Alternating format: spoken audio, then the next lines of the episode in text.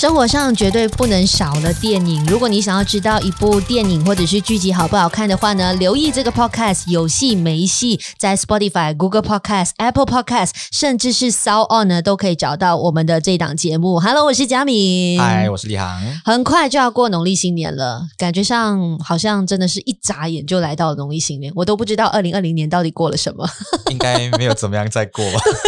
所以就感觉哎，突然间又要过年的感觉。我去年其实还有很多的一些新衣服，好像真的没有怎么穿。我不觉得需要穿，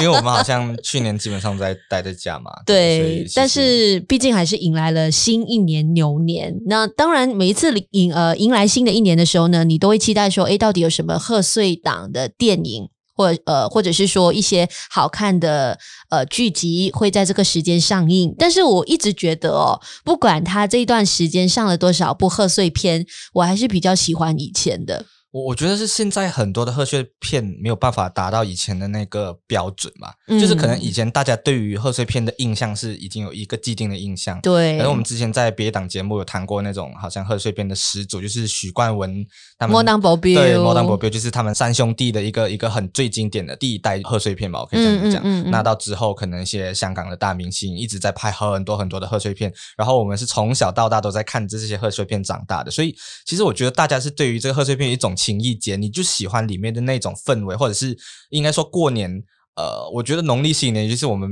在马来西亚华人的一个传统，是一定跟家人去看电影这件事情。嗯、就是我可能很很久都没有跟家人一起去，就是合家欢那种去看电影。但是过年其中有一天，我们一定会抽出来去看一部贺岁电影，而且还要是。喜剧那种，就是大家有挑类型的，就是大家都一起可以看得很开心那种。是因为在马来西亚农历新年期间，一般上都是天气比较热，所以大家都想说，是哦，不如就花一点时间去到电影院，大家呃同聚，就是家庭之乐之余，又可以吹下冷气，然后又可以看新的电影。重点是吹冷气吧？对但是我觉得其实主要呃，如果真的要挑选一些好看的电影的贺岁片的话，一定要选以前的。所以我们今天就特别挑了一部是《射雕英雄传》之东成西就，我觉得这个是那么多香港历届的这些贺岁片以来，它算是一部结合了很多大咖，然后你是看了多少次都不会闷的，因为你只有在这部电影当中看到这些大咖是以这样子很放肆、很放得开的表演方式在里头，不断的在演绎他们不一样的角色。我觉得这部片是经典中的经典，真的，因为它是九三年嘛，那是跟我们年龄看我就不剧透，但是差不多啦，差不多接近了。那就是我，我觉得它是没有办法在这个时代复制的喜剧片，即使你用这些演员，也不可能全部都都在出演嘛。嗯，那即使演了，现在的剧本、现在的整个设定、整个角色的背景都好，时代背景吧，我觉得就是我们没有办法达成以前这个共鸣，嗯、就是这个片是。没有办法让现在很多贺岁片没有办法让我们笑到像以前这种片这样这么纯粹，这么笑到那么，我可能用笑到很疯来形容吧。你有这种感觉吗？是，其实现在的电影还是有。试图要跑回以前这种无厘头的路线，但是我一直觉得很多新一代的贺岁片，他已经做不到以前的无厘头。你你这样子去想的时候，你会觉得说，嗯，难道是这一些呃演员啊，或者是这一些编剧他失去了本来他有那个功力吗？我觉得其实也不是，而是现代的人他们看电影的习惯不一样了。我们在进步当中，那很多的一些无厘头的伎俩依然是停留在以前的那个时候，那就变成说可能。以前大家会看起来感觉很好笑的，但是现在看起来都没有感觉。我觉得其实有时候，尤其是喜剧片，它其实有很多那些痛点或者是笑点，是在这个时代有点不不符合时宜的。就因为我们时代在进步，嗯、假设我觉得这部片来说，可能有一些呃有点在开同志的玩笑这样子。嗯、其实如果你在如果你现在看回以前的片，他开这个玩笑其实是没有关系，因为以前那个时代我们开得起，就是以前那个时代的东西我们不会去苛求太多。但是如果现在有喜剧片很冒犯了，对笑同志的这个议题的话，我觉得是不太合适的。是，然后我觉得甚至是有很多可能是社会，我刚才一直在讲是整个时代环境不一样了，嗯、大家一直讲哦港片已死什么，但是现在港片即使它有更大的预算、更大的制作，演员们经过这十几二十年来的历练，应该更强才对。吧？就搞笑功力，我觉得除了他们老了一些，但是我觉得那搞笑功力应该不会跌多少。可是可能是因为他们已经变成巨星了，嗯，所以他们有点回不去当初那个这么纯粹的一个状态。我我不知道佳敏，你会不会觉得有这种感觉？对，确实是有感觉到以前可能他演的那个方式跟现在演的方式完全不一样了，而且也可能是他打入的市场不同。我觉得这个呃港式的贺岁片，我们可以在最后的时候再来探讨。我们今天主要还是要聊一下这个东成西就嘛。那其实东成西就它有很好的一个背景，其实你会感觉。觉到诶，它里头都是诉说一些金庸的角色，但是其实完全没有关系。如果你是有看一些金庸小说的话，我是金庸的大粉丝哦，是我是金庸迷，就是他的基本上他的武侠小说我全部都看过，而且就小说跟剧集我都看过很多。OK，所以其实如果有些呃原著，就是我们叫做原著党嘛，就是你很很爱原著的那种，这些故事你已经熟到不想再熟了。但是其实他呃，我觉得就是他们这个。东城系就是套用这种名字而已，它其实跟我甚至说跟金庸小说，或是跟这些人物的性格，其实没有任何的关系。是，你就把它当做借用一个名字来来来去拍一个新的作品，可是我觉得是 OK 的，没有没有什么影响啊。而且我觉得他的幕后其实也非常精彩，因为这部电影它会衍生出来，是因为当时候。其实王家卫导演他本来要在一九九二年的时候呢，要拍这个东邪西毒的，是，但是他发现他拍到一半的时候，哎，这个 budget 就是超支了，就是预算不够了。那为了解决这个燃眉之急呢，他就把。本来要拍《东邪西毒》的这一班原班的班底，再敢拍另外一个搞笑的版本，就是敢在当年的这个贺岁档先上映，就是有了这个《东成西就》了。我反而觉得说，嗯，其实它是一个意外当中谱出来的一个惊喜。其实如果当初真的没有呃王家卫，他突然间发现说啊自己的预算超支，可能我们都没有办法去。呃，仔细的了解或者是研究一下，诶，原来我们知道的一线演员，比如说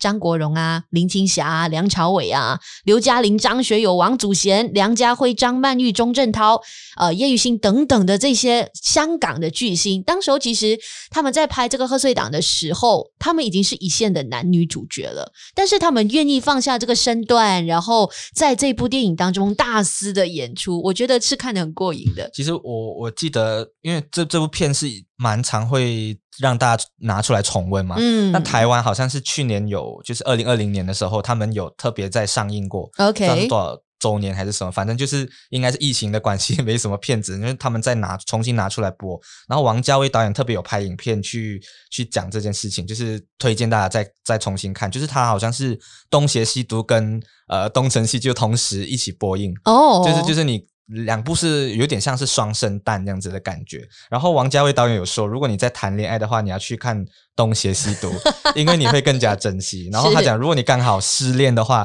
你就看《东成西就》，因为你可以笑一笑就忘记那些失恋的痛苦。这样，我觉得王家卫导演这样讲嘛，其实蛮好的，因为这个这个宣传方式，或者是把这两部电影作品放在一起谈，其实是蛮蛮有意思的。因为王家卫的片子大家也知道，就是他就是那种文艺。文艺风嘛，尤其是呃，东邪西毒，如果你看过的朋友的话，应该知道他是一种很苦情派，就是呃，梁朝伟就是那种忧郁的眼神，就是我们熟知王家卫的风格嘛。但是这部完全不一样，这就是一个超级超级巴拉的一个一个贺岁片哦，只能这样说。对，它就是一个配饭的贺岁片啦，基本上你完全不需要思考。但是我觉得其实呃，你在一部贺岁档当中，你要融入那么多的大咖演员，然后你要让每个人对于这些角色。都有一定的呃熟悉度的话，其实相对来说比较困难，因为很多贺岁档它就是融入太多人了，是有时候你看着看着你就忘记了，诶，呃，这个人他是做什么的，或者是哦，原来这个人在里头有演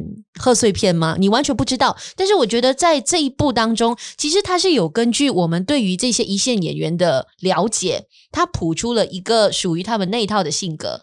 然后再慢慢穿插其他不同的角色。我觉得佳敏刚才讲的是，可能我我记得应该是近十年的，尤其是贺岁片，嗯，开始喜欢用这种人海战术嘛。对，其实我们现在的观众对于这个这个战术是不太喜欢的，太多了，就是把一堆大明星丢出来，然后你剧本就很平庸，然后有些大明星甚至沦为客串的一个角色，就是其实他的。他有没有出现，或者是他客串那个角色是完全不重要，和或者是剧本没有去雕磨这个角色一点都没有，就是随便露个脸亮相就好。嗯。那这样子其实对于观众会对于这些呃大明星出场的轮番出场的这个这个设定或这个情节是觉得很疲乏，就是我觉得又来这一套，就是我我记得好像近几年我不知道是叫什么七十二家租客那一个时候开始吧，就那那一类的，所以我觉得那时候就大家就开始不想看这种这种类型的贺岁片了。但是为什么放在那个时候可以呢？我觉得可能是当时候这些演员没有一个是配角，全部你刚刚念的一大串名字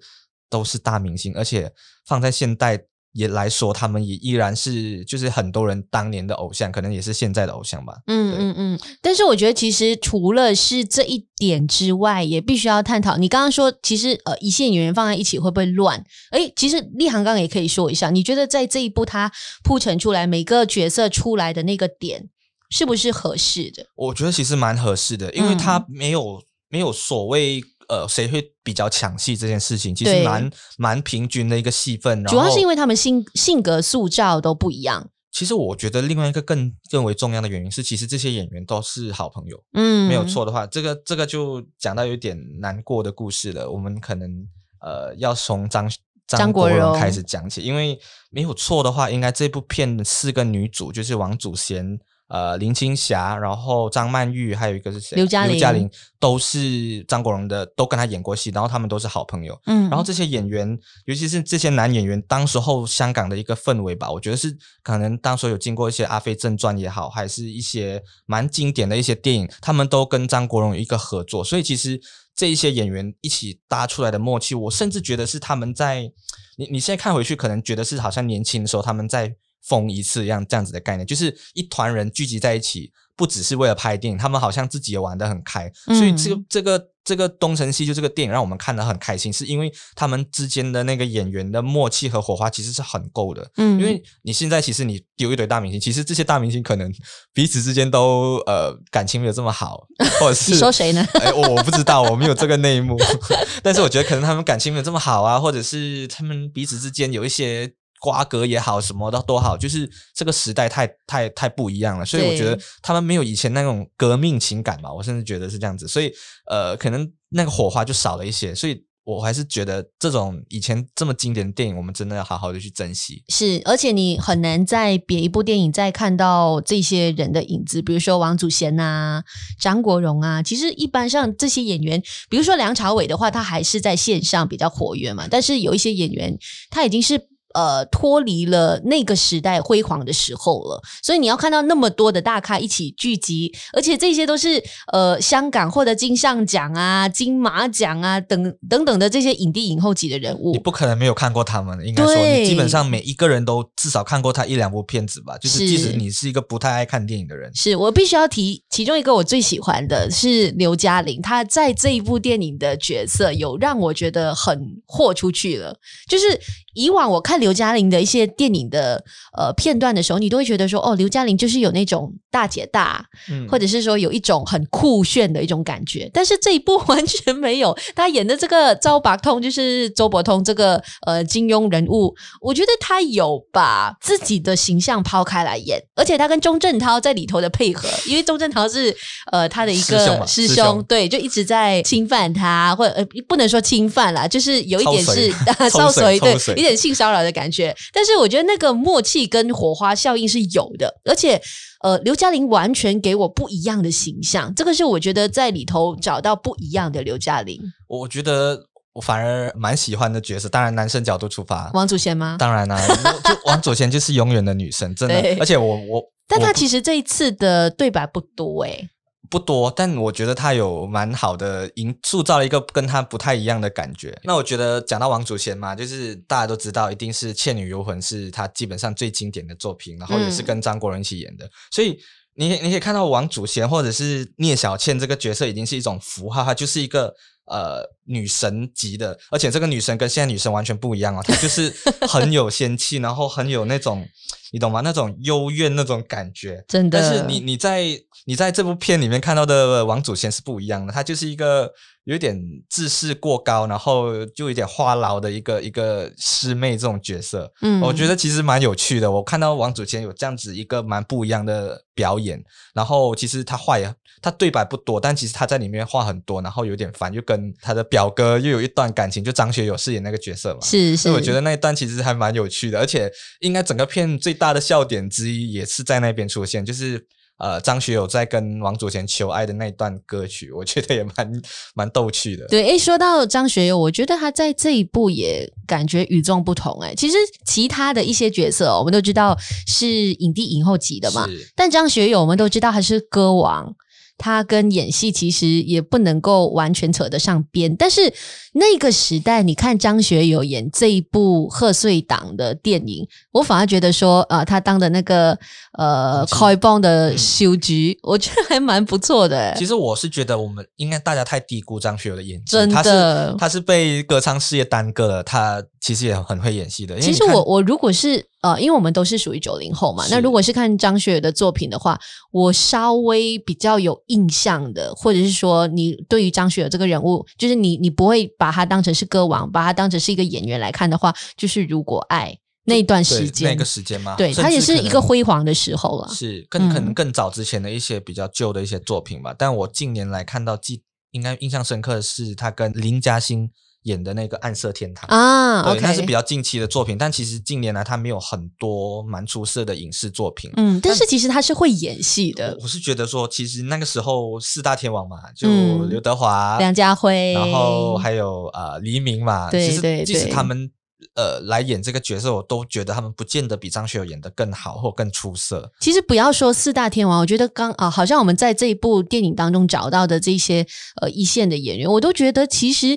呃张学友一个这样子的角色，你要跟他们尬戏，跟他们一起飙戏，相对来说对他压力非常大。而且他不是有一段是跟梁朝伟有一个独角戏的吗？那，一段其实是 差不多是很搞笑的，对。而且我觉得他完全。呃，可以称得上那个角色，因为梁朝伟我们都知道说他是一个很多变的影帝级人物，他演什么像什么。那张学友跟他的那一段对戏，我觉得那么多场戏下来，我最喜欢的是他们互相 PK，然后张学友一直在赢的那一段，嗯、其实都有演出他自己应该有的这个喜剧的笑料。因为梁朝伟可能大家觉得他就是很会演戏的，所以其实你可能看到反差感，嗯、但你不会这么大惊喜，因为你觉得他都 OK 的嘛，他他肯定是一。一定是在及格线以上的，是对。那梁朝伟，我觉得蛮好笑的一点是，他其实不是，因为我们一直在说他都用眼神都可以演戏，用眼神拿影帝的嘛。嗯，他其实有一段就是特别，我不知道是那时候那是有这个疯疯疯传了吗？还是就有这个传闻了吗？嗯，就是他有一段是自己在黑自己这一段，就是他用眼神来来勾引别人。哦、我我对那一段其实印象蛮深刻的，所以我觉得哎。诶梁朝伟可以这样玩，然后那个他的那个香肠嘴的那个造型，应该是应该那种那种梗图，应该不知道玩了多少次。反正那那一张图，应该每个人都有看过了。即使你没有看过这部《东成西就》的话，嗯，其实每个角色都有自己。在嘲讽他们某个性格的一面，我觉得这个是看得非常过瘾的。如果你对于这些演员非常熟悉的话，呃，当然除了是演员即是呃金光闪闪的以外呢，也必须要提他的幕后。其实幕后都是也是大咖，因为导演兼编剧刘镇伟呢，他就是周星驰成名作《斗星》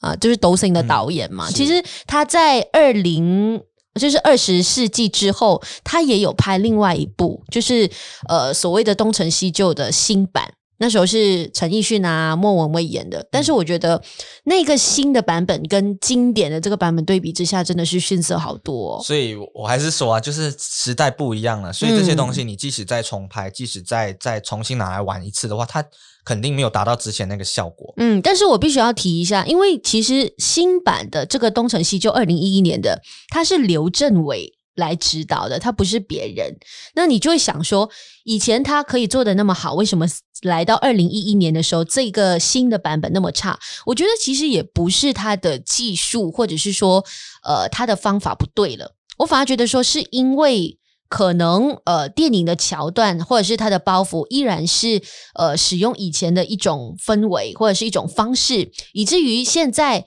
你打着这个东成西就的招牌，你没有让我看到一些新的东西。这个可能是观众本来会屏息期待在这部电影当中看到的一些新鲜感，但是你不能说他没有那个实力，他还是有。自己去塑造一些桥段、一些梗的一个招数，只是可能来到这一代的时候，我们不习惯这种方式的。我觉得旧的东西重复拿出来用，有时候不见得是好的，嗯、因为你就是在新的片子里面，你换了一批演员，这些演员我我没有说他们是不好的演员，但是他们始终没有办法超越那个时候的黄金年代。嗯、我们刚刚所有列出来的，包括不是我们年代的林青霞都好，然后呃，包括还是必须要说张国荣啊，就是他还是。就是张国荣狗狗嘛，大大家就是心目中一个基本上无法无法代替的一个代替的。我觉得我们也没有办法再过多再说他什么，但他就是一个经典。嗯，我觉得你提到他的片、他的电影，所有的电影都好，我觉得是一个。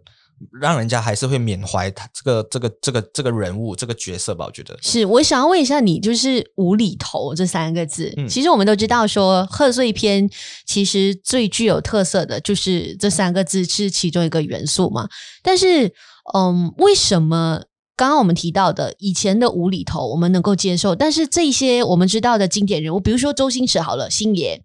呃，他以前很多的电影我们都觉得很搞笑的，但是你发现他近代的，比如说新喜剧之王，是你就发现说，嗯，好像没有以前的那个味道。我觉得可能是喜剧的方式不同了。另外一个很重要的点是演员，嗯，因为其实有时候即使。现在是星爷周星驰亲自来演，他也演不到以前那个洒脱的感觉。嗯，因为有时候以前那个时候是，我觉得他的片可能无厘头这个风格是已经深入大家民心了，所以而且是被滥用哎、欸，我觉得会吗？我觉得有，嗯，我觉得有，大家都在用这个梗，因为因为可能说那个时候他的状态是很自然舒服的。其实有时候这些喜剧表演，我觉得。你不会在乎他呃那个逻辑性是什么，或者是他的剧本多好什么？你其实我们完全会抛开这些东西去看，嗯，因为你就是完完全全的去享受他的表演，或者是你很担心他会做什么很奇怪的事情之之类的，就是你会跟着这个角色跑。但是现在那些，我觉得他们在角色的塑造也好，或者是演员的一个表演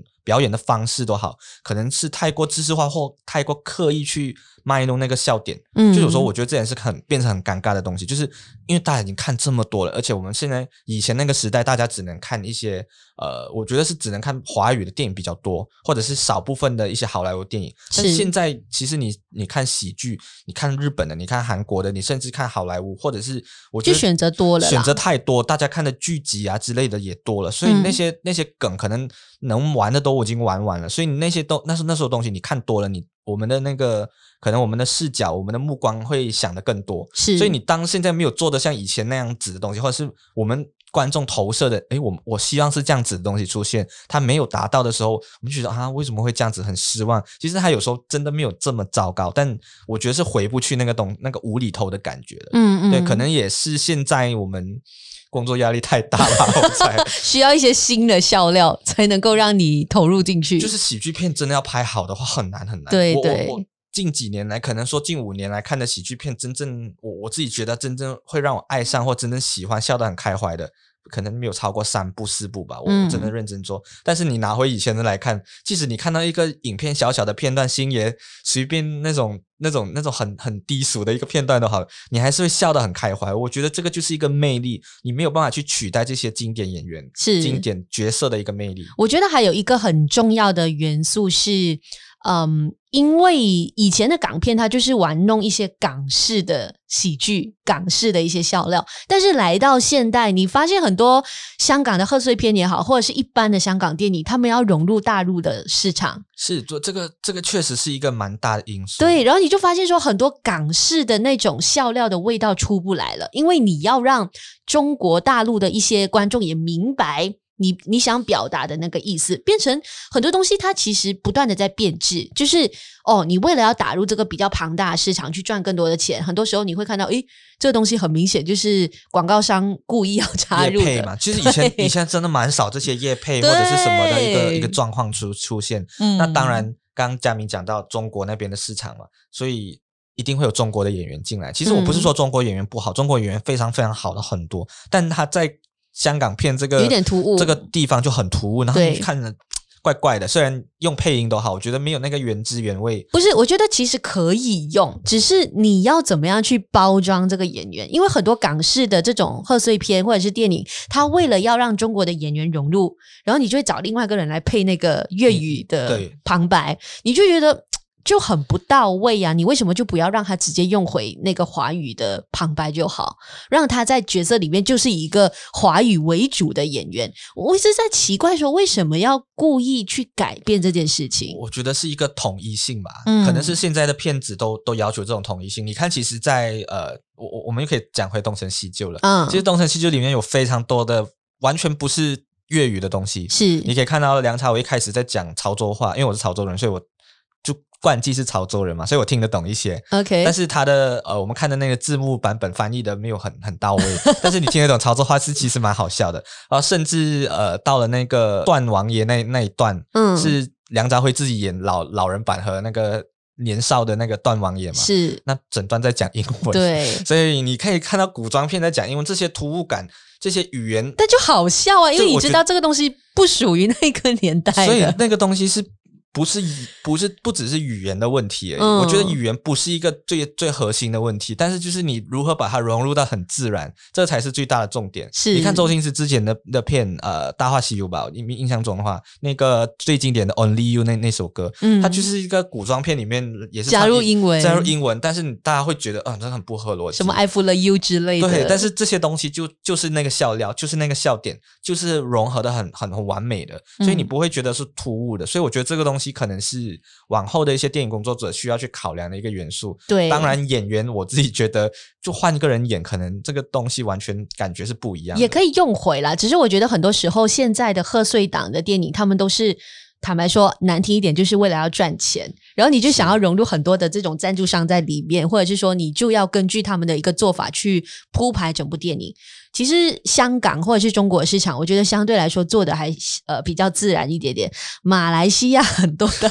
碎片，哎呦，真的很明显看得出来，就是融入了那个广告商的产品，你没有办法做得很自然。我我觉得我们虽然是批判啦，因为我我当然知道马来西亚有一些可能是还是有一些做的比较好，对，还是有些做的比较好，但是当然很多是可能可能是马来西亚片商或者是一些投资方他们刻意的要求，对，刻意的要求，他们希望哎我们要做回跟以前香港那个时代很像的东西，所以他们有时候就把整部香港一些经典的东西的那些桥段完全都抄回来，都抄回来，那这样子的话是不 work 的，是，所以我们还是希望马来西亚可以拍的一些很优质的一些一些一些影视作品，尤其是。有无厘头风格，嗯，我觉得这样子更能吸引到观众吧。因为当然贺岁档我们也不只是要搞笑片，其实其实现在很多的搞笑片都融入了一些可能家庭的因素啊、温馨的因素下去，当然观众会更加的受用吧这一套。嗯，那说到贺岁档，我们经常会听到一些看电影的人士，他们会说一句话，就是贺岁片都是烂片。立行认同吗？我我其实心里是认同的，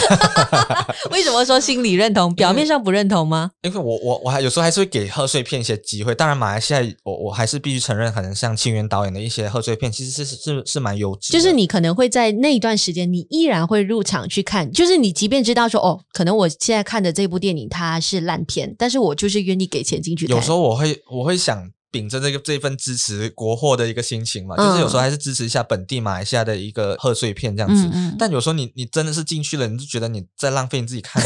那一部片的时间。当然，我觉得贺岁片这个东西也不只是马来西亚做的不好，现在当然香港的也越来越糟糕。是呃，可能台湾也也有一些。我反而觉得台湾陆续有给我一些惊喜，因为我觉得台湾他们有一些东西，有一些导演或者是一些剧组有真的是用心去拍一些比较特别的贺岁片。当然，他们还是有一些比较呃略搞笑的。对，因为我觉得其实台湾有一个很大的优势，是他很擅长去利用他的本土文化，是去塑造呃属于他们自己台湾的贺岁电影。所以为什么在去年也好，前年也好，我自己还没有看过这些贺岁片，因为在这边没有上映嘛。是，但是你问。问一些台湾的影评人，他会告诉你，其实这一些片子是他们觉得相对来说更好的，因为以前你会发现贺岁档就是呃港式的天下，或者是中国国片的一些天下，呃，台湾一直以来它的贺岁片都没有被看到，但是这几年它已经开始慢慢找到自己的特色了。我觉得这个是蛮